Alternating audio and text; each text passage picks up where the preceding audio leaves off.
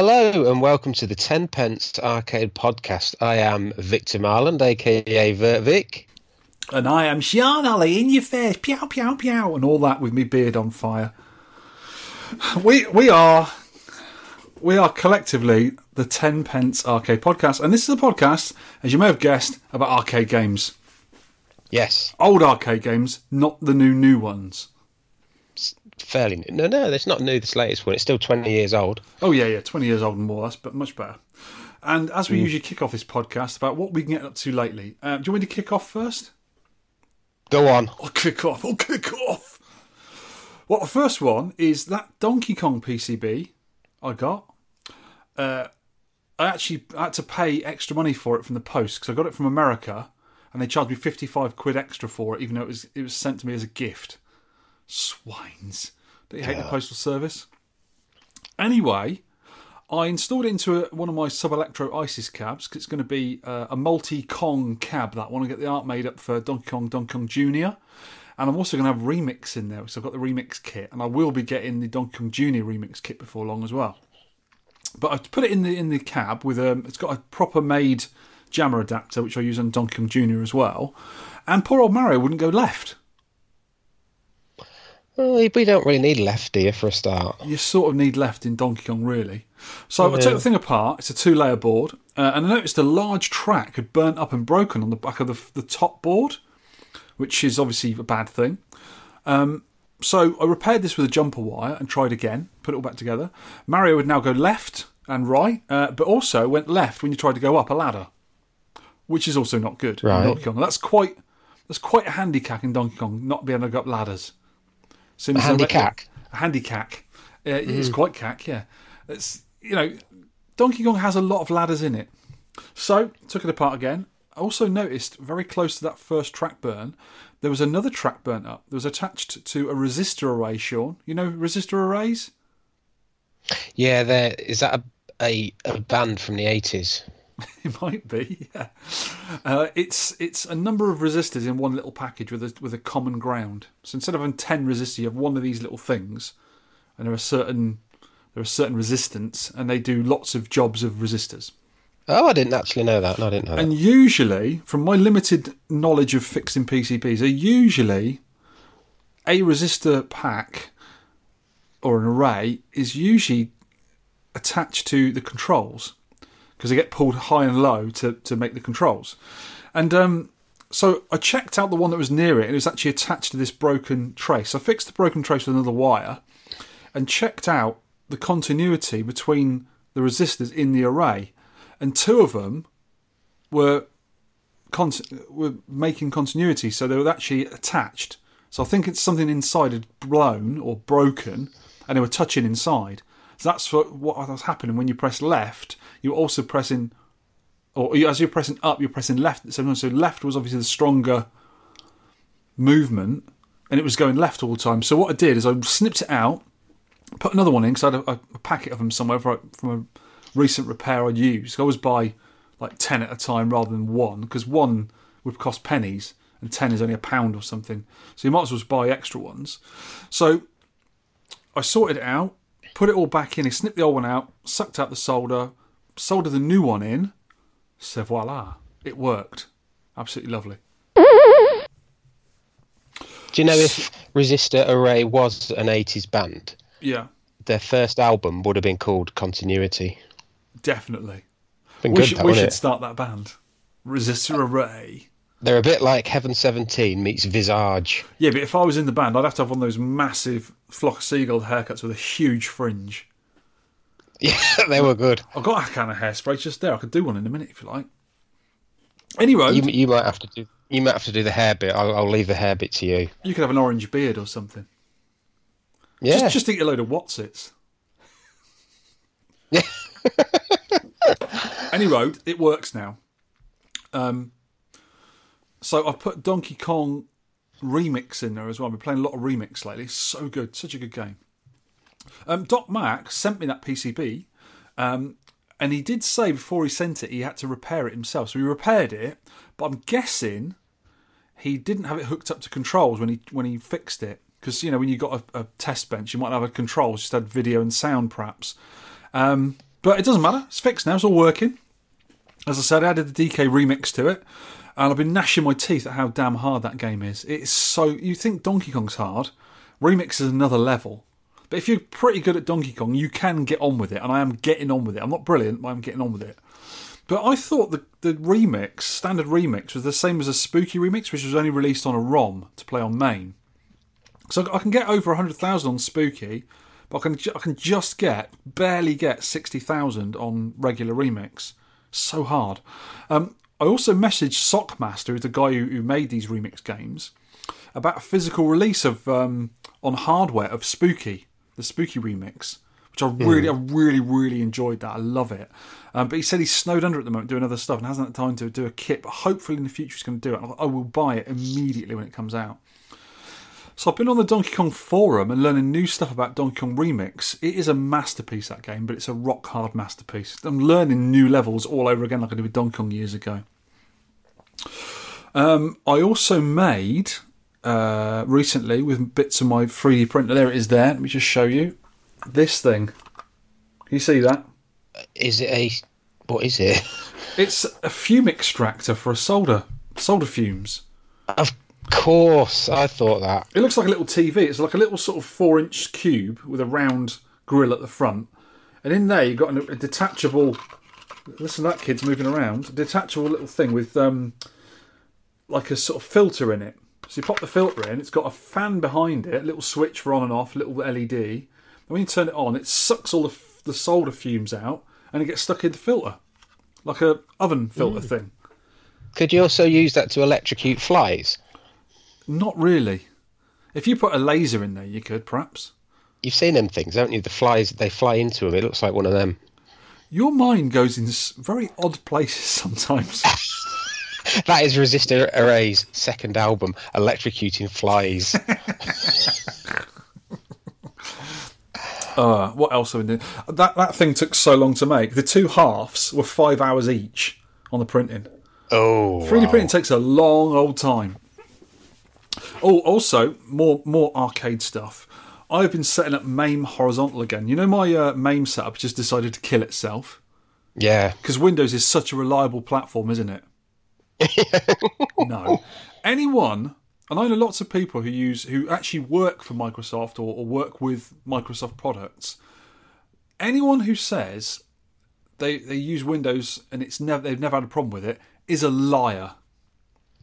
I'm calling this. Yeah. There is an absolute liar. I can say hand on heart with this MacBook Air I'm recording the podcast with now. My wife bought for me four years ago, specifically to do the podcast the the OS on it has never crashed.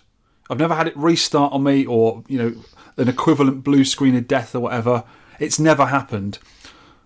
Audacity has failed me a few times because that's a free open source program. It, it fails me on my other Mac now and again. It goes a bit weird, but you can Yeah. sort of it's free, so you can sort of understand that. But this Mac has never failed me. My Mac Mini I had, which was my main computer in the front room, never failed me, and the iMac I've got now hasn't failed me in all the time I've had them. And I don't ever turn them off. You just leave them, you know, you just put them on um, on standby or whatever. And this one here never goes off. I just close the lid and just charge it now and again when it needs charging. Never failed me. Every single Windows computer I've ever had has failed me multiple times. But the thing Yeah. is, it, Ma- Apples aren't really for gaming. So you can't really. I have got a reasonable version of MAME in there, but then again, if you want to use Groovy MAME, which we're using, which is the, the authentic CRT um, drivers for the graphics cards, so you can use them on arcade monitors and TVs and stuff. They don't have that for Apple. In Apple, you can't change your video cards and all that sort of stuff. So it isn't really viable to use an Apple computer for a MAME setup. So the MAME computer I did, which is a Groovy MAME, and it's also sort of a foolproof MAME because it was Rich Gregory's read-only setup he made up for everyone. And what you do is you install Windows, and when you get everything working, you've got a you have a D drive, which is a partition of the C drive, which you put all your main stuff on, all your Attract-Mode and all the drivers and everything. And the C part of the the main drive, you make read only. So when you just turn the computer Right. off, it's not got any hard drive to to corrupt. It just it uses a RAM disk, and the RAM disk just gets flush when you turn it off. And all, all the stuff that's getting read and read and written is on the D drive. which is fine, doesn't get bothered. So the idea is it's foolproof. When you turn it off at the wall, nothing happens, Windows doesn't kill itself. But for some reason, it killed itself, and the Attract-Mode wouldn't work anymore. So I've reinstalled it all. It didn't take too long to do because Rich's um, instructions are really good. He did a video on them, which I'll probably post up a little link to if anyone needs to use it. It's absolutely brilliant. He says himself, he waffles on a bit, but he tells you exactly what you need to know in it. It's brilliant. It works really well. And I just followed that, done it. And the good thing about this is I've been putting some new games on there because I'm going to do a horizontal one. I'm going to just have this as a horizontal version. I don't have any vertical games on there at all because it's on my horizontal pony. And I've just bought mm. another computer off him, identical to one I've got, a little Dell, which fits in there. And I'm going to do that as a vertical and have the ponies as main machines. They'll be my main, main machine, especially if you're doing the podcast stuff on. Right. I, I found out on mine. Someone asked me what the menu system was. It wasn't because mine's Groovy Arcade, the Linux version, Yeah. and it's it's ADV Menu Plus, ad, probably Advanced Menu Plus. That's all. It's very simple. You've just got a picture to the right hand side, and then a list of games. That is it. And then at the bottom, it'll just say like whatever, like Psikyo 1999, and then the name of the ROM. That is it, and that's good enough for me. That's all I want. That sounds exactly the same as a track mode. That's all I want. When I when I use a front end, you know, you've got your HyperSpins and your GameEx's and your Malas and all that lot. They're they're all fairly good, and you know, if you like that sort of thing. But I want my MAME system to look like it was made in 1982. I want a standard font on the left hand side and a picture on the right and the title, and that's all I need to know. That's all I want out of it. So that has been, I wouldn't say fun, it's been awful getting it going. I did get it going in the end because Windows has been such a pig to sort out. And it clicked and everything's on there now. And I'm just going through the ROMs, making sure they all work. Then I'll tell the computer it's going into read only m- mode. And then what I'll do after that is on the same setup that Rich did, there's a backup utility, like a clone. So when I've got everything working perfectly, I'll clone it. So if Right. any, anything ever happens again, I can just load the clone back on, and it'll be just exactly as it was. Hopefully, That'd be good. yeah, I, I know what you're saying about apples. They are they are very expensive, but they are reliable and they do a good job, don't they? yeah. I think It's all the proprietary stuff that they charge the earth for that winds me up. You know. the thing is because when you buy an Apple computer, it's got the Apple whoever makes the video card for them, and it's got the whoever makes memory for them, and whoever makes you know the hard drive and all the drivers and whatever. It's that one thing, and the OS works with those things. You you haven't got a third party or a fourth party video card and different kind of memory and you know all this sort of stuff because Windows have to sort of compete with all these different parts and get them all working together and then get all the programs working with those parts and it just causes tiers and tiers of problems that could happen. But with an Apple, you mm. haven't got that. It's just all that is it, and that's all you you got no choice. So you know if you if you want something that just works and you don't want to tinker with it, get an Apple if you can afford it. But mm. with the Windows stuff, they are dirt cheap, and you know that sort of kind of thing. But I, I just I cannot be dealing with messing around with computers anymore. I used to like doing. it. I used to step all night just you know messing around with DOS and getting Windows three one set up and ninety five back in the day, and getting all the games working and everything. I used to love that sort of stuff. But now I just cannot be dealing with it. I just want to, it to work, and I've realised how much I've missed my main arcade machine. So when I was just going Yeah. through the ROMs of the day, I was having a quick go of something. And I was like, "This is brilliant. I love it. It's so much better than sitting in front of a PC with a, you know, sort of a joystick or whatever. It's so much it better. It's so much better. I love it. So I'm sort of happy I'm getting that back on again. And, and when the vertical one comes, which has also been kindly supplied by Rich, he's brilliant for that. Um, I'm going to get the vertical games on there and get some good gaming going again. Cannot wait.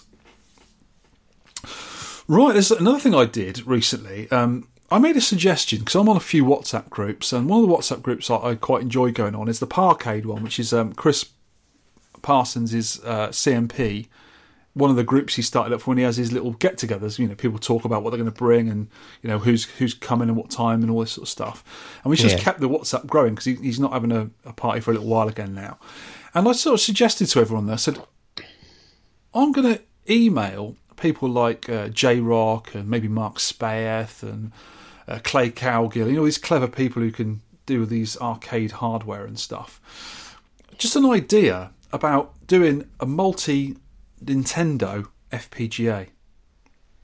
Yeah. Because you know you can get the, the Williams one, which plays you know Defender and Stargate and Robotron and Bubbles and all that sort of stuff, and then you get the Millstar one, which plays uh, Cuba and Krull and Qbert's Qubes. Cube, and- yeah, all that sort of games from yeah. that hardware, and then you get the, the Berserk one, which play Berserk, Fast Slow Bullets, Frenzy, and there's a few other multi games which which actually use FPGA and the actual proper CPU from the game, which I think is Z80 in most cases, or 6809 or whatever. But I was hoping that one of these kind of clever people, or a collective of people, could do an FPGA with Donkey Kong, Donkey Kong Jr., the remix games, Donkey Kong 3, you know, sort of all vertical games, um, to do that because I mean, for me to get hold of that Donkey Kong arcade board was really difficult. I was just trying to find one was really. I got a four layer one, which is a cocktail version. But I wanted a two layer, which uses an edge connector rather than these silly little black plugs, because I want it to go in the cab easy, just to be able to swap it over. And finding a, an actual PCB, original PCB nowadays, is expensive and difficult. They're getting a bit scarcer nowadays. So I was thinking, if you had an FPGA, it would sol- solve so many problems. But you obviously have to get over the fact that Nintendo are still very, very cagey and protective about Donkey Kong, Donkey Kong Jr., and all their IPs. And fair play, it's their their property; they should be. But surely, if if these people, if someone put together an FPGA and had the blessing of Nintendo, and obviously allowed Nintendo some say in what they were doing, and you know, so Nintendo could have an idea of what's going on with it, and obviously share of the profits, etc., etc. Even though Nintendo are massive, and there probably wouldn't be many profits to share, but it's a way of getting the game into arcades, into people's collections, because people because they're actually paying for it, so it's their property, and you know they, they've just released Donkey Kong on the Switch. I think they've released Junior as well, and I think that's Sky Skipper and some of their classic games they're bringing out. Mm. Why not bring it out on a on a proper board that you can put in an arcade machine? Because that's where it originated from. That's where it belongs, I reckon. Yeah, I think FPGA or something like it is is the future, and it? It's it's going to preserve the games for centuries or whatever, isn't it? Yeah, but the thing is, I, I put this to the group saying, you know, what do you think? And everyone sort of poo pooed it, saying, no way Nintendo are going to do it. No way are they going to do it. But why wouldn't they? Because they're still going to br- bring out games um, using, you know, Mario and Yoshi and Donkey Kong and all their other characters on the Switch and, and the DS and everything. So why not just bring another version of it out for another platform? Which is, I know it's a small collector's thing more than anything, but there's so many barcades popping up now, and you know, big arcades like Arcade Club, and why wouldn't they have another version of it? Why wouldn't it make it easier to get their games into the public? I bet they'd sell thousands because every every retro arcade wants a Donkey Kong, don't they? It's the Absolutely. top, it's the top five, isn't it? Every every retro arcade. Have you got Donkey Kong? No. Oh well, not Yeah, bothered then. yeah. It's usually Space Invaders, Galaxian, Pac-Man, uh, Donkey Kong, maybe Defender. In fact, I've got a little thing to talk about in a minute about classic games. And, you know, they always sort of say, have you got this? Have you got that? And even someone who's like 60, 70 years old, they'll know what Pac-Man is or Space Invaders or Donkey Kong. It's one of the, you know, it's, it is easy top five.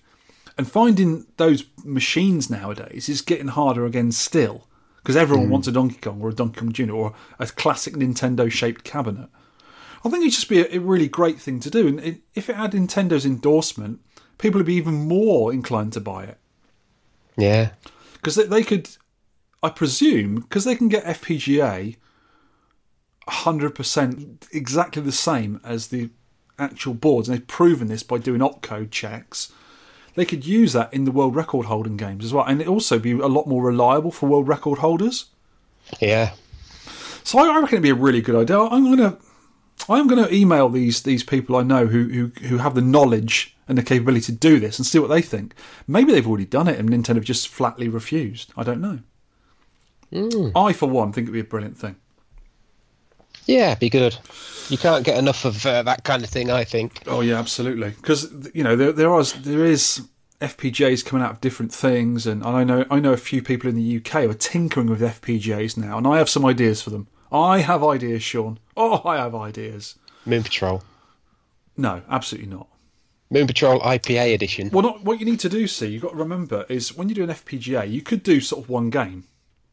But the best thing to do is, is to do a few games that you that share the same hardware, so you can get more games on there, like the Millstar board, or mm. you know the Williams one that uses different games. So with Moon Patrol, I, I'm not sure. Moon Patrol's got an M number, hasn't it? It's like it's Irem hardware, like M. I think M82 was R type, and then M84 was R type two, and M92 was R Yeah. type Leo. Uh, Moon Patrol has an early M number. I know it does. Moon Patrol is on M52 hardware. And I got a feeling it's similar hardware to Kung Fu Master, but Kung Fu Master and, and Moon Patrol are not on an, F, on FPGA would be brilliant, wouldn't it? And Kung Fu Master is on M62 hardware. Because Kung Fu Kung Fu Master boards fail a lot. I've got two of them, and they are working, but the sound's all hissy on it, and they do fail quite often. So that'd be another candidate maybe, because that's a classic game as well.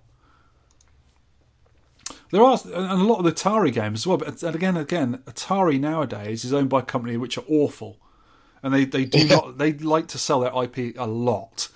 So you know they probably want trillions of dollars for it just to do that sort of thing, even though they're just Atari in name only. Awful company. Yeah, they're just rinsing that logo, aren't they? It is a it is an absolutely beautiful logo, and it still looks good now. But it's just a logo. It's yeah, not it's what they're attaching to it. You know that Yeah. that speaker hat they made. What a travesty! A speaker hat. They made a hat with a speaker in it in the brim. How annoying is that? That's weird. And they got this the VCS machine that they're pretending to bring out, which has now been on put back another year, I believe. Oh god. Yeah, nonsense. yeah, is it the Atari box they called it, didn't they? They changed it to the VCS, maybe. Yeah, I like. I actually like the name the Atari box. I thought it was better, but VCS is the the original, the original Atari and Yeah. video computer system. Yeah, they might as well just call it the Vapor, because that's what it's going to be. the Atari Vapor. What have you been up to, old son? I've been, I've been I haven't really been up to much, much, because work's still been kicking me in the behind, but it's getting better. Hmm. Well, I've been promoted Oh, have you? temporarily. What from toilet To- cleaner to what, doorman? Dorman. No, I'm. I was venue manager at arcade. Ooh. arcade club from deputy manager to venue manager last week because venue manager off. Bless him, having a week off. Right. So that was full on mental, but I did have to keep pinching myself, thinking how lucky I am to be in that position. You know, it's just amazing. You It's know, brilliant. having But a dream is- about shouting at kids for putting pop on, on control panels. Oi, get off Yeah. there! Yeah, Don't lean on the machines. you because you're dealing with the general public. Like ninety nine percent of them are lovely, but you do you do get some situations which I can't really go into, but bonkers. Anyway, yeah, I, I would kill the public. No, you can't kill them because you you I, need I would kill them all. That's why I don't work with the public. I would kill them all. you'd get arrested in, in that. Kill, kill, kill them all. Right. Also, I went to see my mum in Northamptonshire. She's not very well and mum. had a not very good diagnosis, but never mind. We will make sure she's very comfortable and we all love her. Yes. Yes. Uh, right. Arcade news. Arcade News. Got loads of news this time. Got on then. Here we go. I'm clicking on it. Here Oh, we go. Darius. Darius is coming to the Switch. There's like that much stuff coming to the Switch. That's because the Switch is awesome. I love me Switch. Darius Cosmic Collection, M2's latest for Switch, does the arcade classic justice. I think there's just one game that they're not so keen on that's missing, which is the the 3D thing. Darius Gaiden or something that's not on it. One of them. Oh, I like that one. If, if that's the one I'm thinking uh, that was on the later hardware, I quite like that one. Hang on, I think I think that is on. Oh, cool. on. So it's a, a on. load of them on there. A collection Yeah, of Darius games. Oh, cool. Three or four. Ah, G Darius, the 3D one. G Darius is not on. That's what the reviewer's complaining about, but Oh, okay. it's still a good a good deal, I think. Yeah, I'll look out for that one. And oh, this is good. I, I like this. Every year, the shoot 'em up forum shmups.system11.org do they vote for their best shoot 'em ups of all time, Yeah. and it's it's a yearly thing. So this year, Ketsui, they've voted as the best shoot 'em up of What, all what did you say? Raiden 1 and 2 win again this year? For the No. past five. Oh, that's brilliant. I, I totally agree, mate. Battle Garega number two. Battle Garage. Don't Dodon Pachi Daiujo, number three. Mushihime, F- Mushihime Sama four. Crimson Clover is one I've not played a lot, but I have played it on My at the house. back- at the back cave on summer and your house, yeah. Yes, because I used to own it. and Now Mr. Lewis has got it. Got a Dodon Pachi Armed Police Batrider, Ikaruga, Gradius 5. Uh, It's a lot of bullet hells in there because that's what the forum Yeah. likes. But you've got Batsugun down there, you've got Gunbird 2. Gunbird, Gunburdo. Gunbird 2. Gunburdo Sue. There's three. No, there's not. Yeah, there's three Dodon patches in there.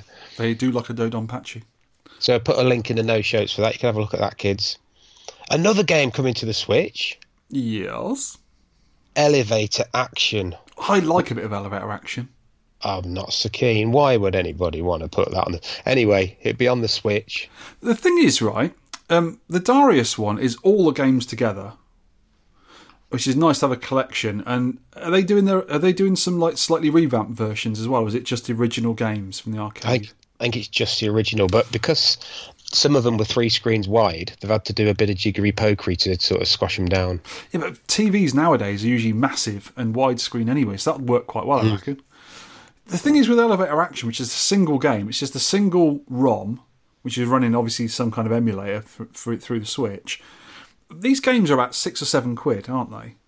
On the Switch. I, I, I think the Darius one's quite expensive. It will be because there's quite a few of them. But I mean, the Elevator Action one, the single games uh, released on, I think it's some kind of arcade classics they call it. They release it on.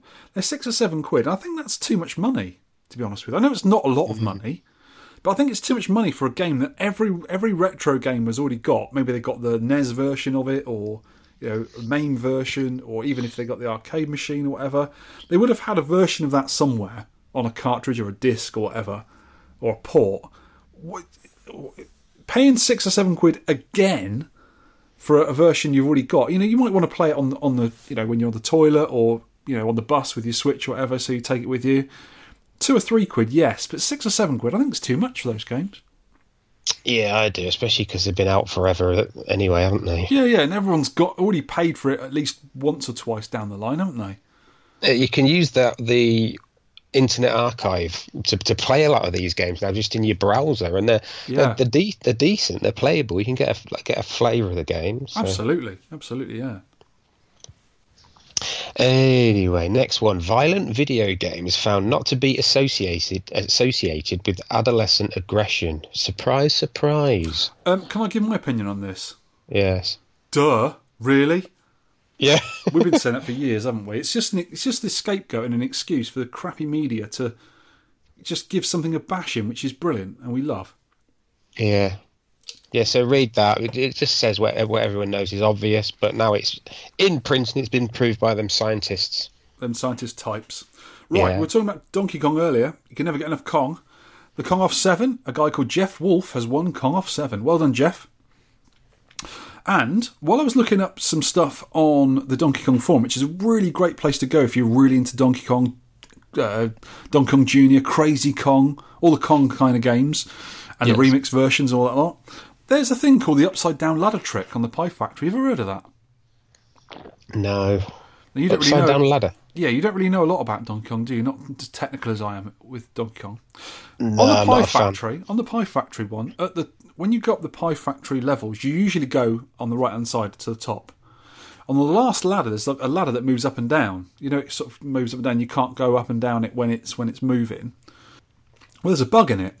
If you do certain movements while you're on it, you can go down the ladder and you just keep continuing down the screen through the platforms Yeah. and you go under you go right to the bottom of the screen come up the top and you finish the level it's a, it's a bug i didn't know about. It's, there's being bugs found nowadays on donkey kong that have been around obviously since the game was made 30 odd years ago. And people are just finding them now. How weird is that?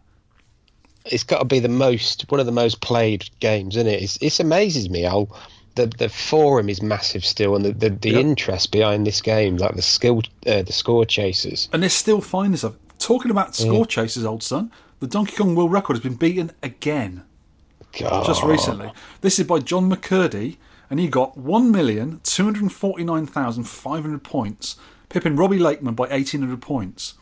And this is John McCurdy's 10th 1.2 million point game. I think he did this on proper hardware, didn't he? But he's isn't he the guy that's been playing on MAME a lot? I've no idea. I was only reading this bit about him, but um, I've never heard of him before. But he must have been sort of one of the guys in the background getting the you know the million points because it's usually like ten or twelve people who can get million point games, Yeah. and I think Robbie Lakeman can only I think he's only done it four times maybe, and I mm-hmm. think Wes Copeland's done it once or twice. One of them they're, they're quite low, and this guy is head and shoulders above the rest of them by getting 10 1.2 million point games. Because at one point they only they thought that you couldn't get more than about 1.2 million, but now 1.249 million is being achieved. Amazing. Well, it'll, he'll be okay until Charlie Farr beats it. Yeah, but Charlie Farr needs more practice, doesn't he? Well, he can. What's the score he's got at Arcade? I think he's got nine hundred and thirty-four thousand on the Yeah, Arcade an- Club. another 300,000 points is a, a, a massive get. It's a massive get. Because you, you've got to start, when you start playing to their standard, they're doing stuff like they, they've leached the points on the first level, you know, the, the normal barrel level. Mm. They'll stand on the top barrel level, jump over the barrels, go down the, the ladder, and jump on over them again. So they'll jump the same set of barrels twice or three times. That's how good they are. oh and they're wow! doing all that and not getting killed at the same time. And they, they, they go so deep into the scores, they'll actually sacrifice men at certain points in the game so they can do the level again to get more points, to leech more points at certain levels. Because they, they can do the whole game and kill screen it on one man. So they're so confident they can kill themselves off and leave one man and do the whole game after they've knocked out all them points on one man. They're that good. It's amazing. It is good. It is good. It, yeah, it does surprise me. I know it's there's a massive strategy to it, and good luck to anyone playing it. It's not for me, I'm afraid. Not enough bullets. that, that kind of um, technical gameplay isn't for me either. I do love Donkey Kong, and I'm getting into it again, especially with DK Remix. I, I, I sort of go in fits and starts with Donkey Kong. I'll, I'll, I've actually bought a new chair so I can sit down and play it because playing it when you start getting into it and you're playing it for quite a while, it does get you know to sit down with it. Certain games like that. And I bought myself a nice stool for it. I've been playing that again and learning bits about Donkey Kong Remix, and I, you can play normal Donkey Kong on that same board as well. So I've been playing that as well, and I don't think I'll ever get more than about a quarter of a million, but I'm happy with that. That's quite a big score for me. yeah, I'm happy with games if I can loop them. Yeah, You know, I like that. I think I think did I I think I did loop Donkey Kong, didn't I? I, I just just about managed it and then switched it off. It's not it's not too difficult to do that if you practice a little bit. It's not too difficult. Actually, I'm not sure I did. You know, I don't think I did because it goes one four one two four one two three four, doesn't it? I don't think I did that. Yeah, when you get to level five, when you've sort of knocked him off his perch five times, that's as hard as the game ever gets. It doesn't get any harder than that. I think I could do the Japanese version, which is just one two three four. I think I could do that. Yeah, I'm sure you can. It's easy enough to do. Yeah. Right, this requires one of these. Resonant ping. This this little part's called Chunksin stuff. This is Rich Chunksin, our massive friend. He's not massive, he's quite small, but he's a friend who's massive. Yay! um, I've put a PDF up that he wrote for me uh, of an explanation of what Chunksin, and also Dave Flinster did with the analog controls on Chris CMP's Power Drift machine when I was around the uh, the CMP Meet Six a couple of weeks ago. It enables um, the gameplay under emulation of Power Drift uh, with proper arcade control in a proper arcade cabinet because Chris was playing Outrun hardware in there, but he always wanted to play Power Drift and couldn't get hold of a board because they're quite hard to find and very expensive. And these two guys have made a solution to use analog controls. You can use steering wheels, um, pedals, gear sticks, and all that sort of stuff with a Pi. And it uses a little piece of hardware called, um, think it's uh, Pi IO. I've just bought one. It's a little kit I've got in next door. I've just bought one because I'm going to use it analog for Food Fight. So Right. it's quite difficult to explain what they did. And they did quite a lot of things as well, lots of bits and bobs. So have a look at this PDF which I'll put on the website. It's very interesting, and it's also going to give life to driving cabs because a lot of these driving cabs stuff with like Sega games is the hardware which is which is sort of um, the Model Two and the Model Three hardware. It breaks down for a pastime and it cannot be fixed. So this will keep the games going, which is a good thing. Even if it's a driving game I don't particularly like, a lot of people are really into the driving games, and this is going to be a really cool way of playing the games in a proper machine with proper controls. Because with a driving game, you can't really do with a joystick, can you? You need a steering wheel to play it properly. Yeah, yeah, you do. You can get away with it. I, I But it's not play- anywhere near like the proper experience. Even half the experience, is it? No, you can just. I can just about play like Turbo Outrun with a joystick and Yeah, it's Sup- not. It's Super not fun though, is it? It's not fun No. doing it like that at all. So they've done some absolute stellar work there, and, and Rich is he's a massive ambassador for arcade emulation. He's really cool at it. So thank you to Dave and Rich. Thank you for that. Have a look on the PDF. Now you know I was saying earlier about classic. We were talking about classic games that everyone sort of knows about. yeah. I, I sort of realised the other day I have got original PCBs of the the games that I call classic. I only thought of it the other day because I just recently bought that Pac-Man PCB, didn't I? To put the multi-game Yep. on. So I've got original Space Invaders, got an L shape in my cocktail cabinet. I've got Pac-Man with the Pac-Man 96 in one hardware. Galaxian, which I've got macros multi-board on there as well. Uh, Scramble, got the original Scramble hardware with the Phil Murray multi kit on that as well. Phoenix, got original Phoenix machine as well. Uh, Donkey Kong and Donkey Kong Jr. I've got originals of all those games. That's good. That's good. It's.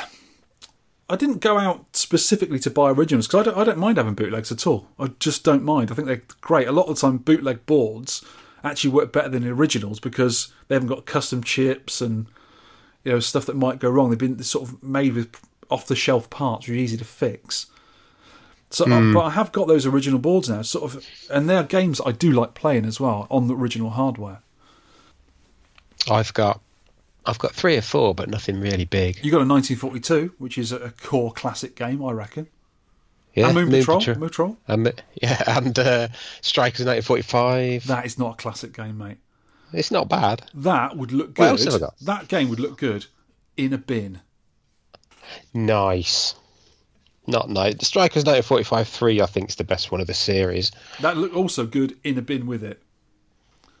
Covered in the sh- leftover food. I think the Shmups guys like number two best, I think. Shmup Forum. Rubbish games. Don't like them. Ooh. Recent pickups. I've not had a lot of pickups lately. I've not been buying much. But I bought one major thing. So the first little thing, I bought some rubbery shrink wrap for wires. Oh, that's good, that stuff, isn't it? Yeah, it, it shrinks onto Yeah. wires. I can't even get excited about it really. If I needed to buy some, uh, that Rasp IO I said about, I've got to assemble it yet, and then Rich has got to tell me how to use it because I haven't got a clue. But I'm going to put it with a Raspberry Pi, probably a zero, and have that inside my food fight machine with an analog joystick, a proper 5K pot Sega an- analog joystick. It's not as good as a real Atari one, but that's like 300 quid's worth. Those joysticks are insanely expensive. God. But it works really nice. I actually I wired the analog up to an A pack and just tried out on that, and it worked quite nicely. Um, but this Raspberry IO is like six pound, and apparently it works really nicely on on the Raspberry Pis. We just need to get the software working, get Rich on the case. I think he's already done the software, and I think he's done a video as well to show me how to do it. So that'd be really cool. God bless you, Raspberry Pis. Let's give Rich another one of these. Yay! Ping. Oh, and the big one, I have just paid for my seventh ISIS cab. Seven cabs all in a row looking the same. Yep, but I'm not picking it up until revival in June, so I'll be taking that home with me. Nice. Nice. So, you, so you're not going to be taking a, a game to Revival, are you? 'Cause you won't get one. I'm not sure yet because it's all to do with transport, and I Mm. don't want to have to hire a van and drive it. I don't like vans. Me and vans do not have a good history. Mm. I crashed one into the side of a, a neighbour's car once when I moved to London, which wasn't good. I scraped down the side of a house with the um, tail lift. Oops. Uh-oh. Yeah, so I'm not I'm not happy about vans. So I'm not sure what's going on with that yet. But if someone wants to drive a van, I will happily fill it with some of my cabs for revival. And also bring one back with me. Yay! Yeah. Have you bought anything? I have actually. Let's Oh, have a look. Let's have a look, kids. I've got. It better not be biscuits or IPA. I've got. It's got a carry bag. I've got some noodles. Y- naked noodles by the looks of it. Naked noodles for for me dinner tomorrow. Got some duct tape. Is that for taping up ducks? No, that's to stick a bit of carpet down in the arcade. Right. I've got got some salt from McDonald's. That's a free pickup. D- does some- McDonald's not have enough salt in it, for God's sake? No, you have to put more salt on. I've got some ink for the stamp pad in the box office. Yep, that's. Is it arcade ink? It is arcade ink, and I've got a USB C lead for the for my phone in the car if my phone runs out of juice. Thank goodness for that. And I think that's it, kids. Sure. Yeah, Should yeah. we stop waffling and get on with some feedback? Okay, put that over there. Listener feedback. Right, Benson Rad, listener number four, multi-pack PCB. I'm sure there were various kits out there. I know one of the earlier ones that had most of the games on got discontinued, banned due to complaints of a copyright. It could have been Frogger that was on it, if if it ever was on one. Ah. Toki.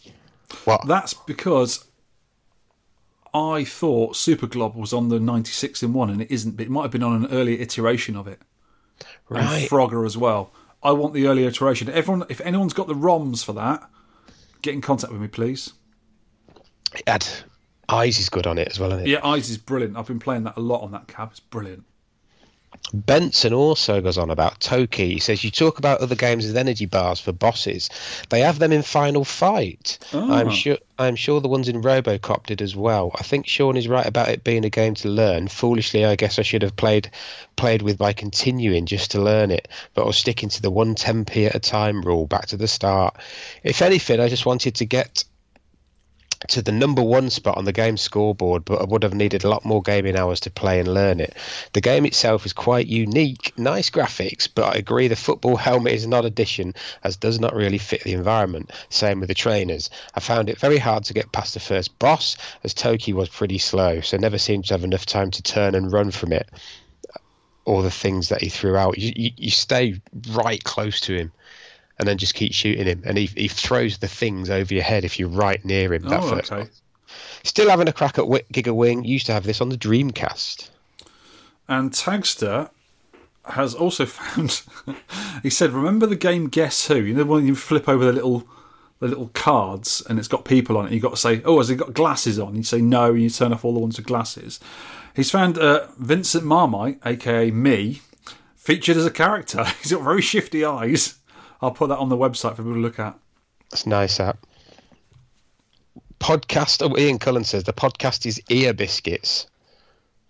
And Yeah. the Toki is arse biscuits. The game is arse biscuits. It Yeah. was. I didn't think much of it. Uh, Deadlock. He says, "Bloody ex Shaun Holly in Ten Pence Arcade. You don't know what toffee pops are? No, I don't. Do you know what a toffee pop is? No, he sent us a link though, hasn't he? It's some sort of uh, biscuity thing. I've never heard of it. He must be a lot younger than us. I A haven't. mere boy." And he says, "If you can find some here in Ireland, he'll send them to Arcade Club for us to sample and review." Yes, please. Hmm, perhaps they are Irish then. Casey with the K. This serves as an official decree to charge that both 8-Bit Wit and I have decided that you dodgy are required to travel to Atlanta in July for Southern Fried Gaming Expo 2019. A live dual podcast would certainly be in order. Hashtag make it happen. I replied to Casey with a K. Unfortunately, I can't do it. I'd love to go to SFGE. It'd be brilliant. And obviously, meeting up with Whitney again is always a pleasure. And Brent. Brent will be there as well. But the thing is, I'm planning on going to Portland Retro Gaming Expo in October. That's the biggest one in the world. And I don't think I can do two trips to America this year. So, October for me, Portland Retro Gaming. It just beats SFG. Sorry, sorry, lads. I would love to go. If you can, if you can win the lottery and send me over, that'd be brilliant. I'll do that. Yes, I'll bring Shaun with me. Yes, do that. Win the lottery, I'm, please. I'm actually off work in July, but I'm going to NERG. I'm off work for a week and then having two days at NERG. So I don't know when SFGE is, but hmm. there you go. Got one from Mr. Mark Happy Dude. Uh, He's put a, a poll on Twitter. Did Mr. Shaun Holly pick this game to troll me as he knows I can't quite play it? This is Gigawing. Uh, your thoughts, please. And 75% people think I was trolling him because it's him who's been requesting Gigawing for y- literally years. And I've said no, no, no, no, and eventually gave in. And the daft tossbot goes and cuts his thumb off as Yeah. we choose it. So you can't please everyone, can you? No, All right. he's still got still got another thumb. It was his joystick thumb though. Uh oh, uh oh. Yeah. Got a nice Gyruss score from the pulse rifle. He he posted he got 99 999,850, so just before it rolls over. He is the world record champion anyway, though, isn't he? Yeah, yeah. So we should expect nothing less from that man. Aaron White has replied to our Toki, come on everybody, it's Gibbon time, and put a YouTube video up with the goodies, the funky Gibbon. oh yeah, would would our American listeners know the goodies? Look it up. Yeah.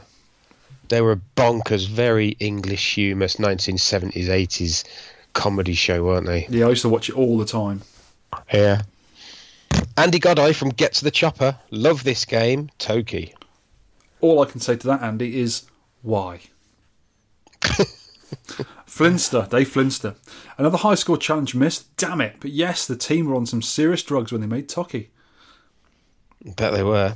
Paul McCaskey, great show as always, guys. I think the conductor bloke figure who we looked at last time, you know, Taxter sent that sort of little action figure and he was a conductor. It was you. It, was you in, in action figure form. He was supposed to be John Williams. Also, that big head art style that you talked about is called SD or Chibi. Oh, yeah, lo- I've heard of Chibi. I've heard of Chibi, yeah. It's in loads of anime and games, many better than Toki. Absolutely. ZX Michael. Uh, Shaun Holly, can I have third place for Toki, please? That was on time, but missed, please. I've yeah, I missed I've missed two actually, but I've, I've put that in and I've changed the ten pence high score league table. So there you go, ZX Michael. Apologies for that. Mark Sharpie was replying to my tweet about how I, in inverted brackets, liked Giga Wing so much, I've been playing Donkey Kong Remix, Cuba, and Scramble instead. He said, same here, enjoying it so much I dismantled a couple of Mega Drive pads so I could soak them in flash detergent to avoid playing it. Ivoga is put great. I finally purchased another arcade machine after being without one for many years and thought I would partake in the high score challenge after listening to many of your fine podcasts. And it's that damn Dreamcast shooter dodging game, Giga Wing. Money Idol Exchanger would be my choice. Ooh, okay. Nice for getting a cab though, Evoga. Well done. Drumsy. Hi, guys. Great podcast as always. Makes the morning commute a lot more bearable, so if you could do one every day, that'd be great. No. Don't think I've submitted a score since Turtles and the birth of my first little one, Haley. Set a score practically while giving birth. But I'm giving, going to try and get back into it now as with regular bedtimes and routines established. God bless the routine. I've taken inspiration from you guys and I've started setting my own score challenges at work. Every two weeks, we present our latest work to the business and theme our review on a classic game of my choosing, mostly games I played in my childhood or ones that could be easily played online. And everyone at the review has two weeks to set their own top scores. So far, we've had Amidar, Bubble Bobble, Chase HQ, DonPachi, Elevator Action, Final Fight, Ghosts and Goblins, and Hunchback. I've topped the leaderboard each time so far, but don't expect to get anywhere in your leaderboards. Keep the great work and can't wait to play Gigawing. P.S. I was pleased with myself in the Arcade Master quiz as I knew the answer to the Magmax question. A friend of mine gave me the board a while ago. I've not done anything with it yet. Play it, Drumsy. Play it, damn it. You know these games he's playing, they're alphabetical order. Oh, maybe that's why. Amidar, Bubble Bobble, Chase HQ, A- ABC, DonPachi, Elevator Action, Final Fight. Go, yeah, is it to eight? He must be doing it. Must be doing alphabetical order. Hmm. Right, I, sh- I shall do this next one from John Singletary. He sent me quite a long email, and he loved his new Sing theme music from a couple of episodes ago. And he says, "What is the source of that clip?" And that is from Sister Mercy, uh, either this Corrosion or Dominion. I can't remember. Uh, and he said, "I recognise most of your audio bits, and we share the same taste in bands, but I couldn't place that one, Sister Mercy." So, okay, harumph. As embarrassing as and gut wrenching this is, it's time for the story of Kongageddon. He told us about a few weeks ago. Alternative titled How Your Pal Singy is a Numbskull. You may recall me telling the story of plucking a Nintendo Donkey Kong Jr. from a shed in Frostproof, Florida, which looked like it had been dragged on its back and literally had a soggy bottom. About a year ago, my buddy, the woodworking genius, helped me cut the back inch or so off the back of the cabinet and biscuit join a new back edge on it. Brilliant. Now, fast forward to November December time frame. I started bonding those seams and repairing all the broken edges and corners. 50 hours of work into it. It was finally perfect. You would have needed calipers to tell the difference between this cab and a brand new one rolling off the line back in the day. The primer coat was as smooth as glass and it was all ready for perfectly matched paint, side art, and done. It was Saturday night and I was exhausted, so I decided it was off to bed and early up to finish it the next day. Since I live in Florida, I checked the weather twice and had an hour by hour 0% chance of rain forecast. Also, it was under a giant tent in my driveway and wrapped up in a tarp. It's worth noting that the total safety of my garage is all about three feet away from this tarp where the cab was resting. About 4am, I woke up and thought I'd better check the cab. Looked out the window to find that it was pouring down with rain.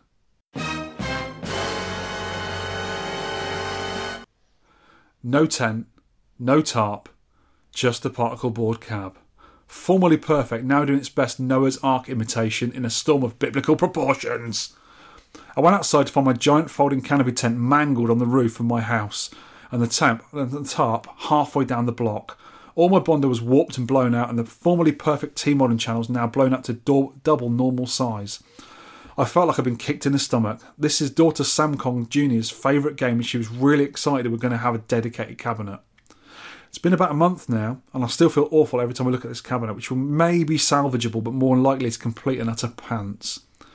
If you have any pro tips on how to deal with blown out particle board T molding channels, I'm all ears.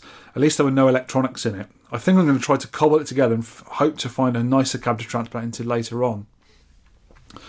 That is a real shame. Poor guy. Um, if that were me, I'd just, I'd just, just get rid of it. Get someone to make you a reproduction cabinet because in America there's quite a lot of reproduction cabs you can buy for about three to five hundred dollars. I'd do Yeah. that. Make it absolutely perfect. Don't waste any more time on it. Get someone to do it for you. Put Donkey Kong in it inside, indoors. Don't leave it outside, and just in, let you and your daughter enjoy it. Don't don't bother with fixing it because every time you look at it, you're going to see all the imperfections, and you're going to be reminded of that fatal night when you left it outside. Best thing to do is mm-hmm. get a new one. Honestly, that's that's tragic to hear, isn't it? It is. It is. Let's have a bit of sad music.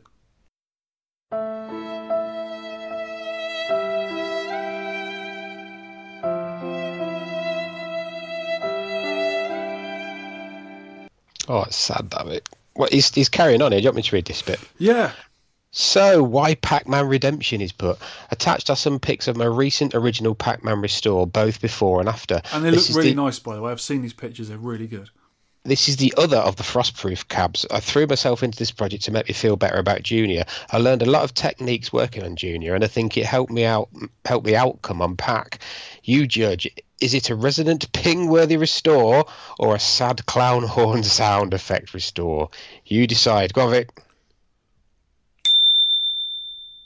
Whoa, that's well pinged. Super, super that. I'm really excited about how it came out though. It is all original except for the monitor.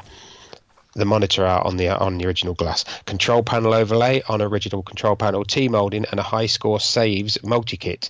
I put a piece of bad wood with good paint off the cabinet to get a perfect match on the yellow. Wife helped me with the paint retouch after tons of bondo work. Sam and Abby Kong Jr. are digging it. It it, to- it hasn't totally cured the DK Jr. blues, but it has helped. Yep, yep. Ooh, what a bummer, eh?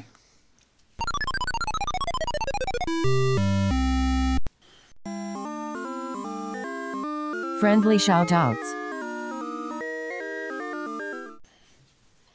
Right, I'm going to give a shout out. I've remembered people's names, which is unusual. Well done. Did you write them down in your little notepad? I did in my phone. Zach and Anthony, two listeners I met before at Arcade Club, and also uh, Brian Haribo turned up. And I was going to give him some Haribos and get him to pose with them, but I thought no, it's a bit cruel. But he doesn't actually mind the Haribo thing. He like quite likes it. He said. hasn't got a choice. I suppose not. That's his no. name. Yeah, Brian Haribo. I haven't really got any shout outs. I'll tell you what, I'll- I'll give Rich Chunksin, Dave Flinster, big shout outs. And a ping. Good, You're very generous with them pings lately. Well, got to do it, haven't you? Mm. Japanese with 10 pence. This is the mysterious Japanese lady. She's she's, ba- fin- she's well. She's better. She's finishing off the cave stories. Have a listen to this.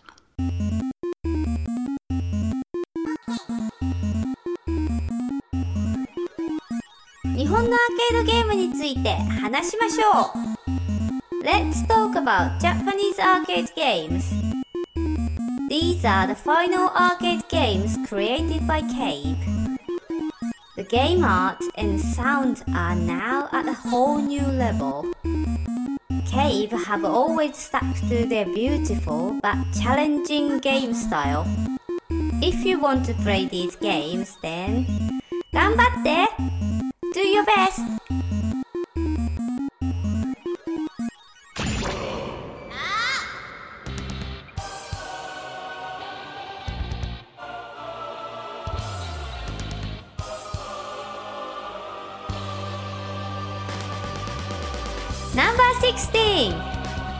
In 2006, Cave created an alternative version of their previous hit Ibara. Ibara Kuro Black Label. Only a small number of these games were released in Japanese arcades. It has a different scoring and rank system designed for the hardcore gamers.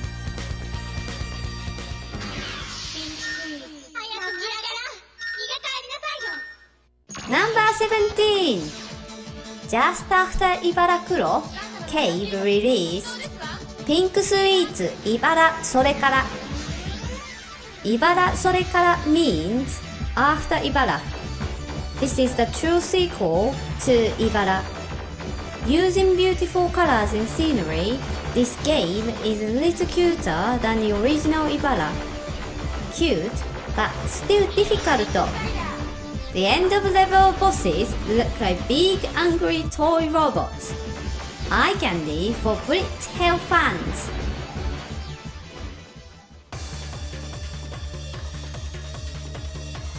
Number 18. Still in 2006, Cave made yet another sequel, Mushihime-sama Futarī. This updated version of Mushihime-sama had many glitches and bugs in the game design. Gamers were not very happy. Cave had to release version 1.5 later in the year to make the gamers happy again. ありがとう、Cave! 北西にした時に急にいなくなっちゃうじゃないですか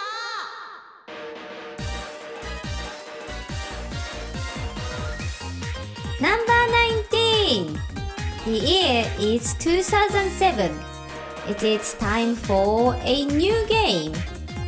Muchi Muchi Pork.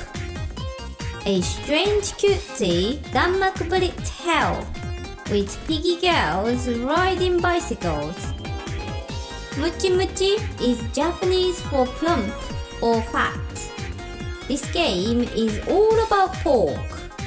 Maybe not one of Cave's best games.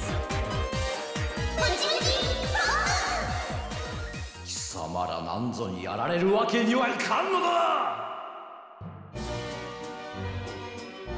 Number 20. In 2007, Cave created a new masterpiece, Les Smiles.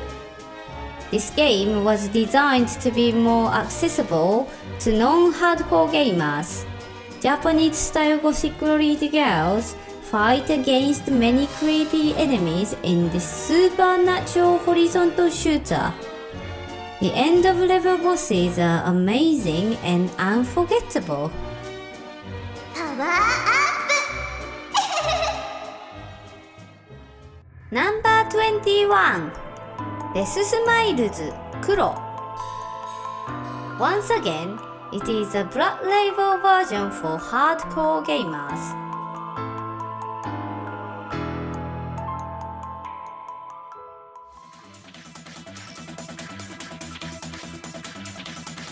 Number 22. In 2008, Cave released Part 5 of the Donpachi series. The Daifukatsu. It's all about stopping enemy lasers instead of dodging their bullets. You may need a degree in mathematics to understand the scoring system.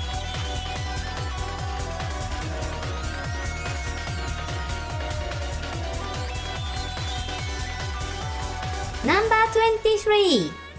It's 2009. Yet another sequel. デススマイルズ2魔界のメリークリスマス The main enemy in this game is an evil version of Santa Claus. This game featured polygon-based graphics instead of sprites. ドッドッドドンパチだ大復活 Number 24. It's 2010. Another re-release. ドドンパチ大復活黒 It's just another level version with different game modes for hardcore gamers. Will Cave ever create a truly new game again?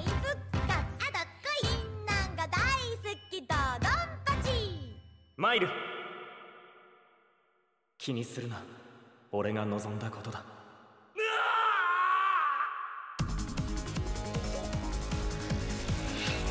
Number 25. In 2010, Cave gave us a new game. Akai Katana. Akai Katana translates as Red Sword. It is set in an alternate reality in the story of Japan with ninjas who can throw battleships. It's a crazy but excellent bullet hell.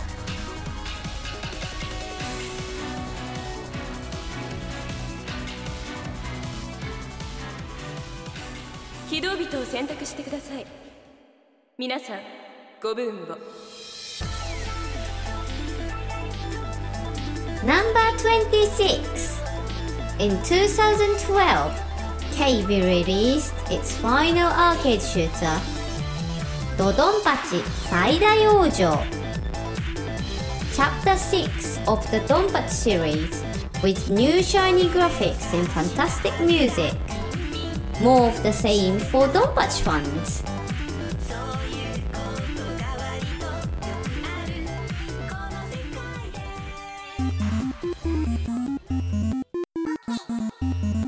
This week's games were Ibara Kuro Black Label Pink Sweets 茨それから虫姫様2人ムチムチポーク。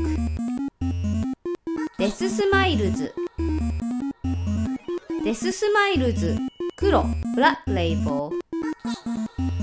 ドドンパチ大復活。デススマイルズ2ドドンパチ大復活黒。ブラックレイボー。赤い刀。ドドンパチ最大往生 Well, that is the end of the Cave arcade story. Cave stopped making arcade games and went on to produce games for consoles and mobile phones. It's so sad, but all good things come to an end. ありがとうございます、Cave! みんな、聞いてくれてありがとう Thank you for listening. See you another time. Presented by Cave. that is it's really so that's so good so well produced puts us to shame i think but l- listen to about halfway through the way she pronounces death smiles i had to listen to it twice i thought oh she's missed death smiles but it's it's very weird how she says it but it must be you know obviously the japanese pronouncing of it but they It's- god It's the Japanese way and the better way of pronouncing it. they did all the word all the words in japanese just sound so cool don't They they really do. They really do. I love hearing Japanese language. Arcade Master Quiz.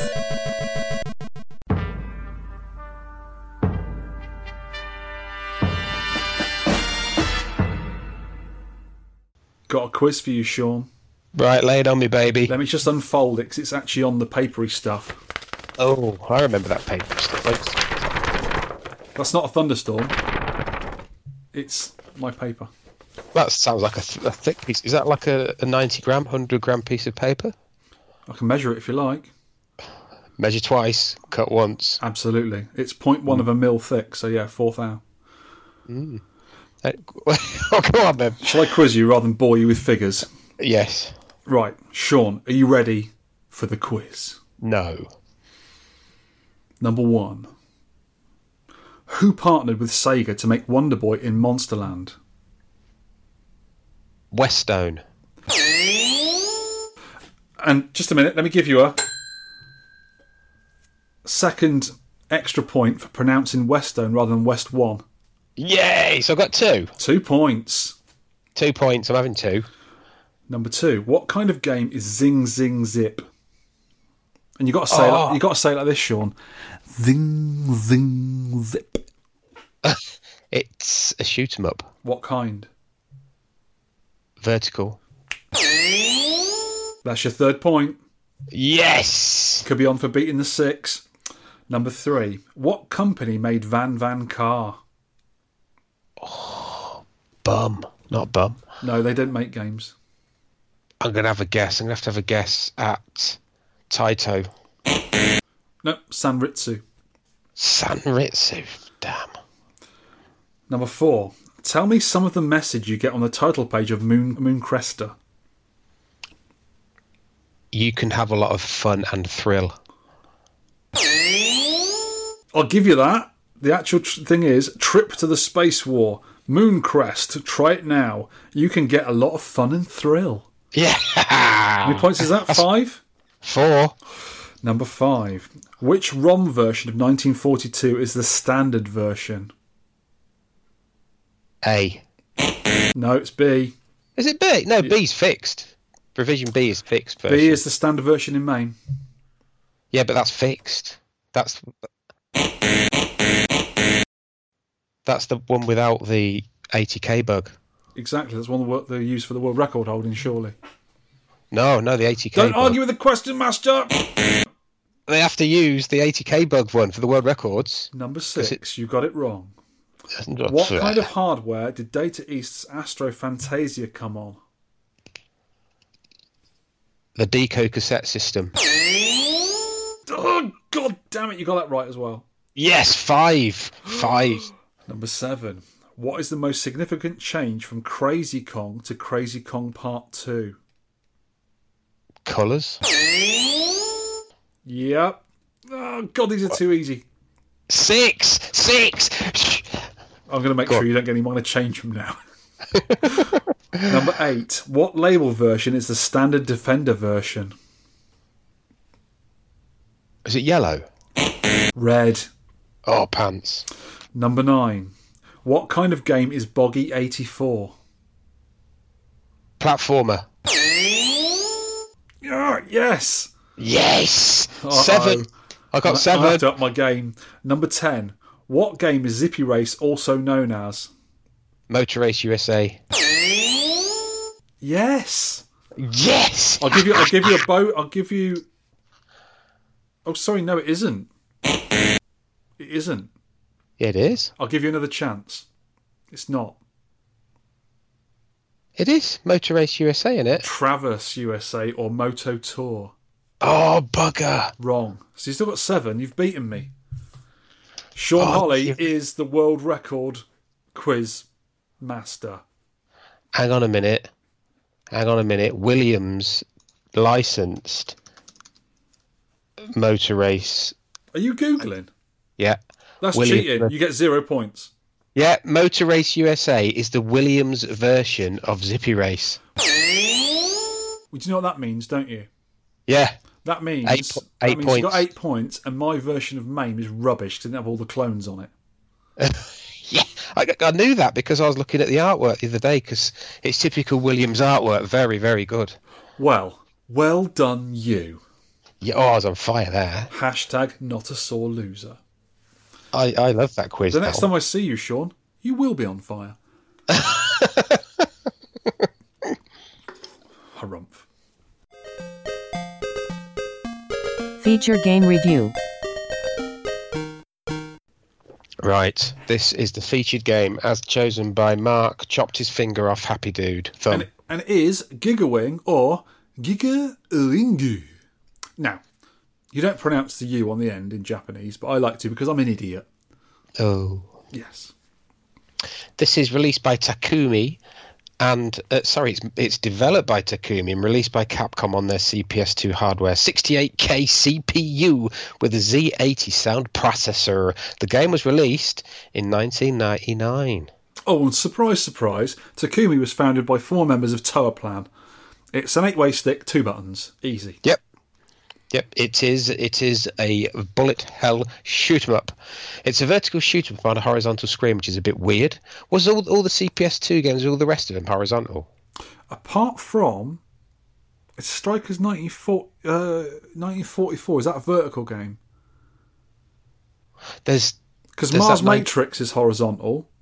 there's Um, 1944, the Loop Master. That's that's a horizontal Is it? shoot, a horizontal screen, but a vertical shooter. Because Pro Gear is horizontal. That's a horizontal game, though. Mars Matrix is horizontal shooter as well, but it's not up the screen.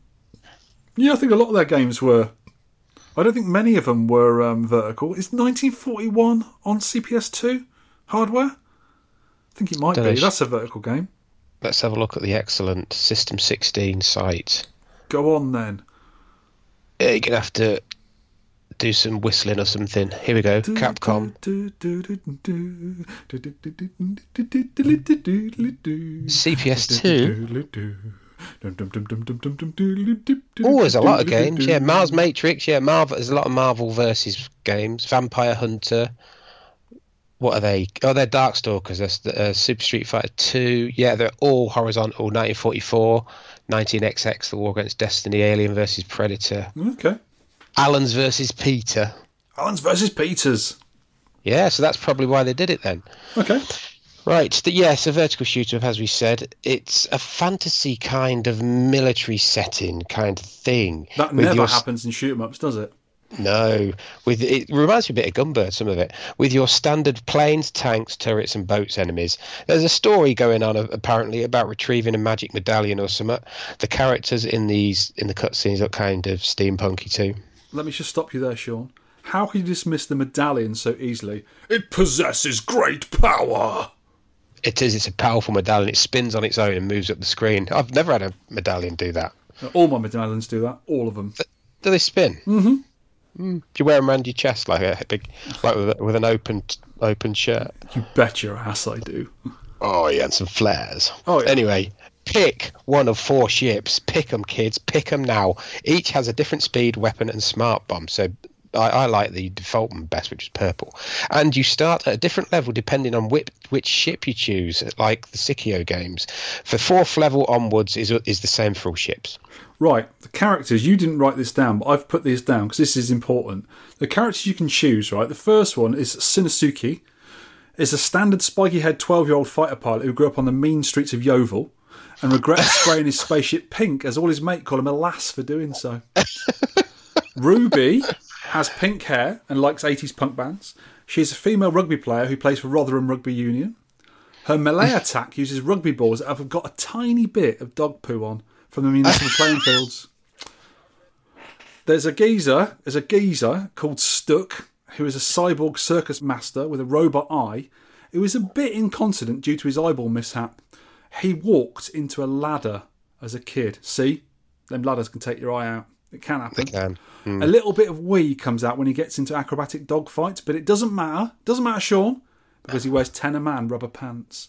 They're nice. Some have you tried them? There are eat. Yeah. Isha is a blue haired nun type. Collects antique teapots, and the song Brimful of Isha was named after her. Probably. So you've made a load of stuff up there, basically. I may have done. I think you've been. I may have been a bit fast and loose with the truth. I think you've been podcasting with me too long, Vic. Uh, Maybe. Okay, here's some instructions for you. Some instructions. A button to fire. No auto fire in this, which is strange for bullet hell. Very strange. Hold A to charge the reflect barrier. Invincibility when the gauge is full. The reflect barrier also bounces enemy bullets back at them and then turns into these gold medals, and you collect the gold medals to, for the to, to increase your bonus multiplier. In your face, enemies. In your face. Yay! It's it's a unusual mechanic that you can also collect P's and B's when usually in the middle of all these medals and that, and they power up your main shot and add a smart bomb respectively. B button is your smart bomb. They call it a force bomb. It's like a standard thing, you know. All the all the bullets disappear off the screen, and then you do damage to whoever's on the screen, apart from yourself. The key to scoring big in this game is to keep collecting the medals as they multiply up and up, and you're rewarded with a huge bonus at the end of each level. There's seven levels. The medal multiplier is reset if you die, or it, it starts again at the beginning of each new level. So if you get through the level at the end, and you get stupid bonus points if you don't die, Mm. like trillions on later levels. Right. Level one, lava dock. It's not water, Jeremy. It's in lava. Level two, train track. These are not trains, Jeremy. They them are in robots. Robots on the in tracks. Level three, floating aircraft hangar. FFS, Jezza. It's an in mobile platform floating in effing sky, in the sky. Level four, All right. Calm down. Hovering islands. Buddha on a biped. There's an effing propeller and them effing islands. Look, Jeremy FFS. Look. Wonder if it's Jeremy Corbyn. It might Mad. be. Might be. Level five, pyramids in the sky. OMFG. Them pyramids are not, are not made of stone or brick, Jezza. They're effing metal. Metal. Effing metal pyramids. FFS. level six is a medallion level. It's just like a. It's like a boss fight, this one. That's all it is. Sweet baby Jesus, there's a medallion spinning in a gold octagon. That's not your effing normal octagon, Jeremy. It's an effing gold octagon. Look at it. It's effing gold. Level 7, End Game. I've called it End Game, like the Avengers movie. This is it. This is it, mate. This is what you've been effing fighting for. Shoot them mother effers, Jezza. Shoot them all out of the effing galaxy. That's right, you effing heard Better now? Have you got that all out of your system, Shaun? Yeah, there's not a lot of actual detail about the levels there, but I enjoyed writing that. Yeah. And shouting a lot. There are some tips and secrets for this game on GameFAQs, and we'll put the web address on the website for everyone to look at. Even though I don't for this game, don't f- care for this game at all. Reading some of the stuff on GameFAQs, it seems very technical. If you can actually be bothered to get into that, deeply, the four characters do have distinct qualities over each other for speed, shot power, bomb power, bullet patterns, and so on. And there are also various ways of gaining huge scores, even huger than the 12 digit scores you can get just for pressing the start button. There are also certain ways to kill off the bosses for large scores, etc. as well. So it's a very technical game if you can be bothered to get into it. Mm, yeah. Like a, like a lot of these bullet shooters, if you sort of learn how to play the game properly and do things in certain orders and, and use your tactics, they can be quite rewarding, but they're not for me. Yeah.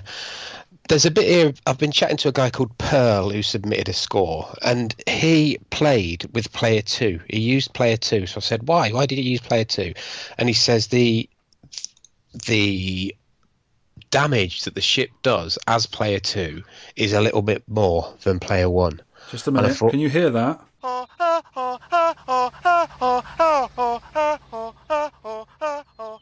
That's the Trollnad's cheating alarm going off. He won't like that, will he? Yeah, I don't know. Did, we didn't specify, did we, that what player he could play? No, And if so he can. he's- He's done it. If he found this out, then that's good good going for him. Clever and he him. said he said there's loads of games like this, you know. I said all right, and he sent me a list. Mm, it's And- interesting, this one. Yeah, there's Air Gallet. The, these are different gameplay differences with the second player. Uh, you start with different bombs on Air Gallet. That's that's is that Gazelle or someone? That's another Toaplan spin-off game. Death Smiles, two player as weaker a bomb. Oh, right. Uh, the- yeah, the Dodon Patchy, Espgaluda, Esprade, Fire Barrel, Forgotten Worlds. G Darius is two player bosses have more HP, more hit points. This is weird because it reminds me of something that Charlie Farr did the other day. Because on on Galaga, if you play as the first player, the digits don't go beyond a million. They go nine nine nine nine ninety and then roll over to zero. But on the two player side, it has actually got the extra digit, the seventh digit for millions. Because Charlie Farr obviously got over a million on Galaga, and it, that's why the the high score players who play Galaga play as player two. This this one I know, Raiden. This is what uh, what's he called? SM Radius always starts as player two on Raiden. Oh, really? Raiden one. Yeah, because the, ship's faster. Oh, is it really? Player two ship, yeah, I was sorting out my PCBs the other and I came across my Raiden board. Ooh, I have to put it in and have a go. Easier difficulty as well. No Pearl way. weapons. Yeah, That is interesting. I'll try that out. there's loads of them. He- He's actually they're compiling a list. He says it's not all the stuff that he's found, but that's his list. So I've, I've, I've I've said, can we link to it? And he said we can. So that's going to be on the on the website. Cheers, Pearl. Anyway, back to Giga Wing. Use these are my tips. Use the reflex barrier as a shield for when when the going gets tough, obviously. But beware of a second or so power up time. You you press it and then there's a delay. So if the bullets are nearly on top of you, you're dead. You've so had you've it. got to got to anticipate. Learn when to use the reflex barrier for maximum medal hoover uppage. Hoover uppage is a is a thing. Yeah. But be wary of weaving through bullets to get the medals because you can get confused with all the red, the blue, and the gold on the screen. You get killed. Another weird thing: there's no extra lives in this game. Ooh. None at all. None given. Oh, that's it. Weird. That, yeah, most most modernish games always have extra lives, don't they, at a certain score? Yeah. Okay. I, I haven't seen any one ups or anything, so weird. And you get a stupid amount of bonus points for any remaining bomb stock at the end of the level. So try not to use your bombs. Obviously, use them to not die. That's but common get- in um, bullet hells, though, isn't it? Yeah. You get extra bonus points in Raiden if you uh, don't use your bombs as well. Mm. What, what do you think of the graphics and sound? Vic? Well, I think they're quite nice actually. My my little bits at the bottom here. I'll just scroll up to that. The graphics are quite nice, but everything is always overlaid by millions of pink bullets. You don't really have a chance to look at them that often. Music is also pretty good. Again, if you have actually chance to listen to it, so much going on and explosions going down, you can't really hear the music, but it's actually pretty well done. Hmm. I put nice graphics and sound, nothing outstanding, but graphics have a certain style that I like. Hmm. Music is really good and ranges from plinky plunky piano-ish things to full-on techno. But like, it's very varied. I like it. Yeah, it's a later game, so you do get the good graphics and sound with it. Cabinet art, it was just a kit. I can find a mar- marquee and CPO online. You can see them. Trivia. Average reviews upon release, according to Wikipedia, but it is a cult favourite amongst mentalists who like insane scores. Yeah. Co- cover art on the European and the USA Dreamcast versions are different. I don't know. That did that happen with a lot of Dreamcast games? Yeah, the America, uh, the Japanese Dreamcast games came in a normal sized CD jewel case. In the UK, I think in America as well, we had thicker cases with like double jewel cases, which fell apart very easily. They're very breakable. I think the American Yeah. ones were different as well. Actually, they were quite different, and the, the the logos were different on the American versions as well. It is orange, weren't it? The Dreamcast logo in America. Yeah, and blue in the UK. I think Asian Yeah. ones were different as well. Right, the ports and sequels. It was, as we said, ported to the Dreamcast. Also, Gigawing 2 was released on Sega Naomi hardware in 2000, and Gigawing Generations in 2004 on Taito Type X1 hardware, and also on PS2. Uh oh, we've got to do the scores now. This We've is silly because we've done two columns. You've done one column with the billions in, and some of these go into trillions, mind. Yeah, So we're just going to read out the billion just- bit, I think. just read out the billions. Yeah, Yeah, 'cause I've just is- divided all the scores by a billion. This is bonkers. It's absolutely bonkers. So we're at the bottom of the list with a massive score by Andrew Anahay of 6 billion and something. Wish I was playing on a proper cab, but it's out of operation at the moment, so back to the GPD XD. Benny Benassi, six billion.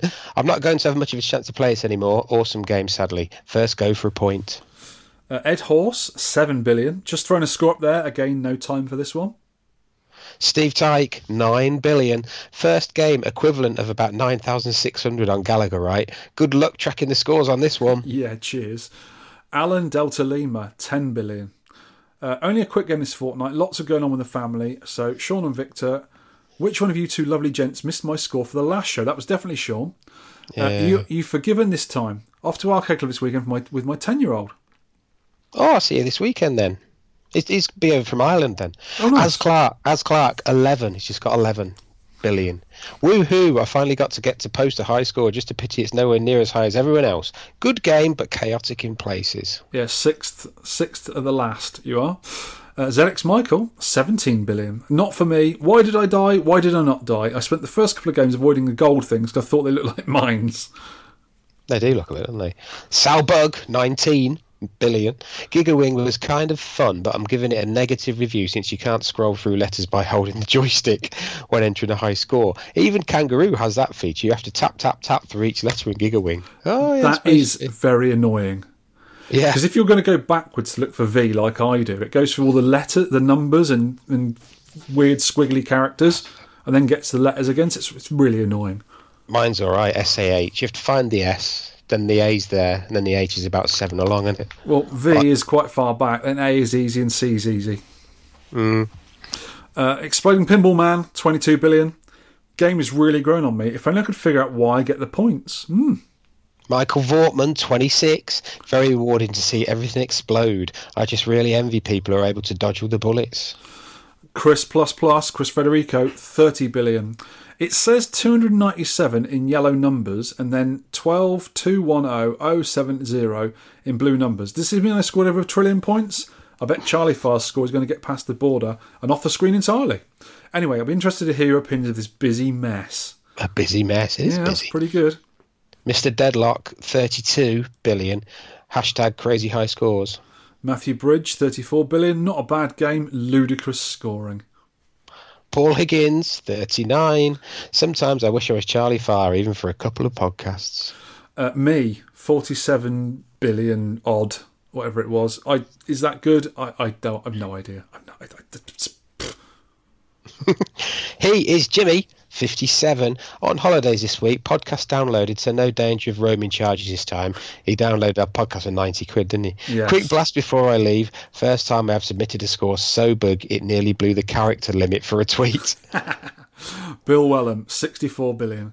Had two goes of Gigawing. Pinball scores are fun, but in the end, it doesn't feel as classy as a cave Danmaku. I'll agree with that. Brian Haribo, 117, we're into the hundreds of billions now. Hmm. I can't even say this in English, so here's a load of numbers. Yeah, that'll do. Paul McCaskey, 142 billion. I wasn't sure about this at first, but it's grown on me. There is an awful lot going on though, and I'm getting arcade hand ready. Ooh, Mark insert many coins, 146. First 10p score interaction of the year for me. Sadly, work and family commitments have kept me away. Had a few goes on Gigawing. Initially not a fan, but once I got used to the timing on the reflective shield mechanic, I was starting to come around. Our soul, 163 billion. The scoring is bonkers on this. It's like a premium rate phone number from the 90s. Richard Rumsey, Drumsey, 164. Gigawing is something else. First night playing and not sure when I'll get another go, so thought I'd post my score. It's a good score. Mark What No Gravy, 185 billion. It's a good game, but it's just not pulling me in for some reason. To be honest, I'd rather play Chuckie Egg on the Electron. Oh, Evoga, 231 billion points. This game is naff. Too much on the screen and you just dodge, not shoot. The Sanwa silent buttons are helpful on shmups though, as this as the padding inside reduces the impact of hammering the button. Oh, I've, I've never played with those buttons. This would be pretty good. Jeremy Riley, 272 billion. I'm not a fan of bullet hell shooters, but it's always a pleasure to play something as polished as this. Mm. Next is me, 278 billion. I, to be honest, with a hell of a lot going on, I've hardly played it, which is not good. I, I reckon I could have got a trillion if I put time in, but I just didn't. So it's my what fault. level did you get to? Three. All right, I just beat this first boss. That's all I did. Yeah, I just got to three, and that that was it. Yeah, I should have put more time in, but I don't know what happened. This well, I've been very busy, so there you go. My excuse for a poor score.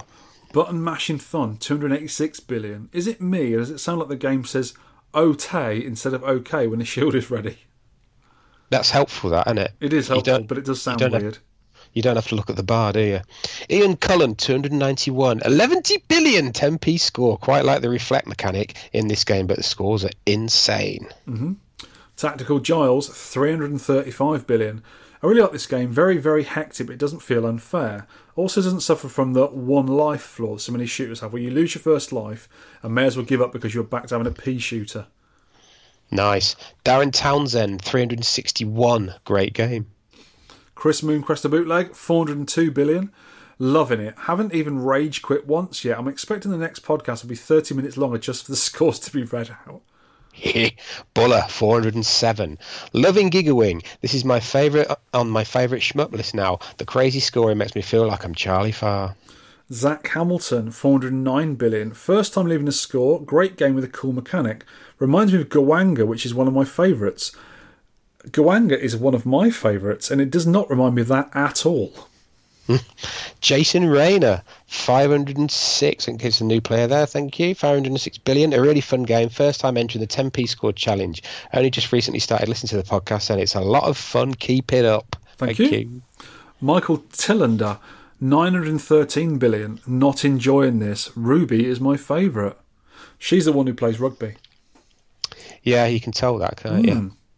Right, Trollnads has got a very respectable 945 billion points. Oh my lord. Our Neil, Neil 20 to 5, 1 trillion, 101 billion. Gigawing, great bullet hell starting to improve. I love this game. I'm not sure why. Zipper. He, he posted a, a much higher score. He got the digits wrong, but he's got 1.2 trillion points. Matt Neo MK has got 1.66 trillion. Corking vertical shmup with bonkers scoring. Nice shield mechanic, but it's just too mental from stage 5. Five. Oh. Wow. Charlie Farr is in third place. Very poor. Very poor. He's not really into bullet hells, though, is he? Four trillion seven hundred eighty-eight billion. He's not he's not that into it. No, no, not No, really. he's, he's just probably asleep. Gig, Giggle Wing. Yay, I'm a trillionaire. This game has lots of bullets in hell. And Mark Happy Dude, it was his game, uh, six trillion and seventy six billion points. Thanks for the listener pick, guys. They do say no pain, no gain. Well, there is plenty of pain. Recently chopped off thumb. Up to level four is a memory game. Level four is luck. Level five is effing manic. No way to remember what is coming next. Still love the game. Sorry you didn't like it, Victor. Never mind. Mm. So in first place, Oh my lord. with ten times more than everyone else, is this guy called Pearl, who I've been chatting to on Discord. He's a very, very good guy, and he's put a YouTube video up for us to watch of this one CC of fifty trillion three hundred and seventeen billion points. One credit clear with one death taken. He's put. Is that about how much America owes? Their Could be. national debt is 50 trillion, isn't it? Could be. Well, oh my lord, that is crazy stuff. So summary and improvements. Watch Pearl's one CC. It's amazing. And do you know what? What? He did it with keyboard. He played on a keyboard. You're joking. No. Has he got eight hands? Uh, well, he's he's very very accurate. You see, we've I've watched I've watched his playthrough, and it's very very accurate, re- weaving through all the Wow. you know the On a bullet keyboard? curves. Yeah, Oh amazing. my lord. That's crazy, isn't it? This is a bit crazy. Yeah, so well done, Pearl. Is he good at other stuff then, do you reckon?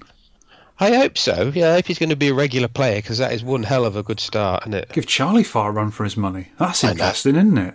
That is interesting. right, I reckon this game is stupid and boring, like bullet hells, most bullet hells. You don't even know where you are when you're dying and when you're surviving in these games. I do not like them at all. Bullet curtain games can just fuck off. if you can get a chance to look at the graphics, they are quite nice, as I said before. Um, but everything's always overlaid by millions of pink bullets, and and also on this game, not just the bullets, also the gold medals that are spewing out everywhere on the screen. You can hardly see a lot of the graphics; it's just covered up with with movable objects on the screen. So it's just it's too busy. I think was it Sal said no. Chris Federico said it was a, a busy mess, which is what I think it is. I used the incontinent guy with the green aircraft. Uh, and when the usual baloney is being said in the intermission at the start, there are some proper dope flutes playing in the background. You heard the music? I like a flute, especially when it's dope. It's a dope flute. Uh, also, the elephant in the room for this game, they need to chop off at least, at least the last nine digits of the scores. Really annoying for score challenges like this. It's just silly. Really is daft. Yeah. Well, my summary and improvements. I would like an auto fire because it's weird not having one on a bullet hell and have the reflect barrier on a separate button to make it a three button game. Uh, I think it's an. I haven't played it enough, which is my own fault. But I think it's an okay shooter with some interesting mechanics. The the lack of extra lives and the reflect barrier certainly make it different. But I wouldn't say it's anything special. I know people people do like it, but I think it's all right. I don't think it's up to the quality of a cave game. Do you, uh, oh, do, you, do you know what I was doing as well? No. last night I thought, right, I've got some time to play this now. And I played it for, I gave it an hour and, you know, got an okay, very okay, well, average score. Were you playing a dope flute? Yeah, played a dope flute as well. And I, I sort of got sidetracked. I started playing Vulgus. And I put, Good choice. I put, aut- I put auto fire on oh, Vulgus. cheating get. I know it doesn't matter, does it? And it was just really nice to play. You know, you know, there's more room on the screen to dodge stuff, and Yeah, yeah, I know what you mean. I just really enjoyed playing that. For I might play it again tonight. Just put auto fire on Vulgus and just potter through it. Really, really good. Uh, That's what I think. That's what I did with a lot of this game. I didn't think much of it at all. I thought that's just nonsense. And I played other games instead. I know we shouldn't be doing that. and We're trying to do a podcast about it, but you can't help it sometimes, can you? No, you got to play other stuff, haven't you? Yes. Next show's game. And this leaves me to choose next show's game. And unlike you and Mark Happy Dude choosing these silly games, I'm going to choose a classic. Popeye by Nintendo. I've never got on with this, but I'm going to Good. give it a go. Good, because I get on with it okay. And I know Alex is pretty good. He can give me some tips. And uh, yeah, so it's Nintendo's Popeye. The ROM is just called Popeye and it's revision D. Uh, lives 3, difficulty easy, extra lives at 40,000 points. Nice. And the deadline for your score submissions this time, now we're doing Tuesdays, is Tuesday, the 2nd of April. Well, we'll be in April in two weeks. 1700 hours UK time, please, kids. Oh, and also, when you're playing the game, you're not to use any performance enhancing spinach when you're playing the game. It's not allowed. Right. Only in game tried- spinach eating. I tried that once. It didn't make my muscles big or anything, just eating spinach. It just didn't taste very nice, that it. But have you had a spinach and ricotta pie? Uh, no, I don't think I have. You That's try that one. sort of thing. Wife likes that kind of stuff, but it's it's you know it's got no What, bacon in it. Vegetables? got- yeah, has it got bacon in? That kind of stuff, vegetables. Yeah. And on that note, uh, thank you for talking to me, Shaun. And we will talk to the listeners in two weeks' time. Thanks and goodbye. yes, thank you, Vic, and thank you, listeners. See you again soon, kids. Goodbye. Goodbye. You can download or play the podcast, read all the show notes, and leave feedback at www.tenpencearcade.co.uk. You can email me at vertvic at tenpencearcade.co.uk. You can also reach us on our Facebook page. You can tweet me at tenpencearcade, and you can tweet Shaun at Sean Holly. We'd love to hear from you for game suggestions, arcade pickups and stories, or any of your personal thoughts on anything we may have covered.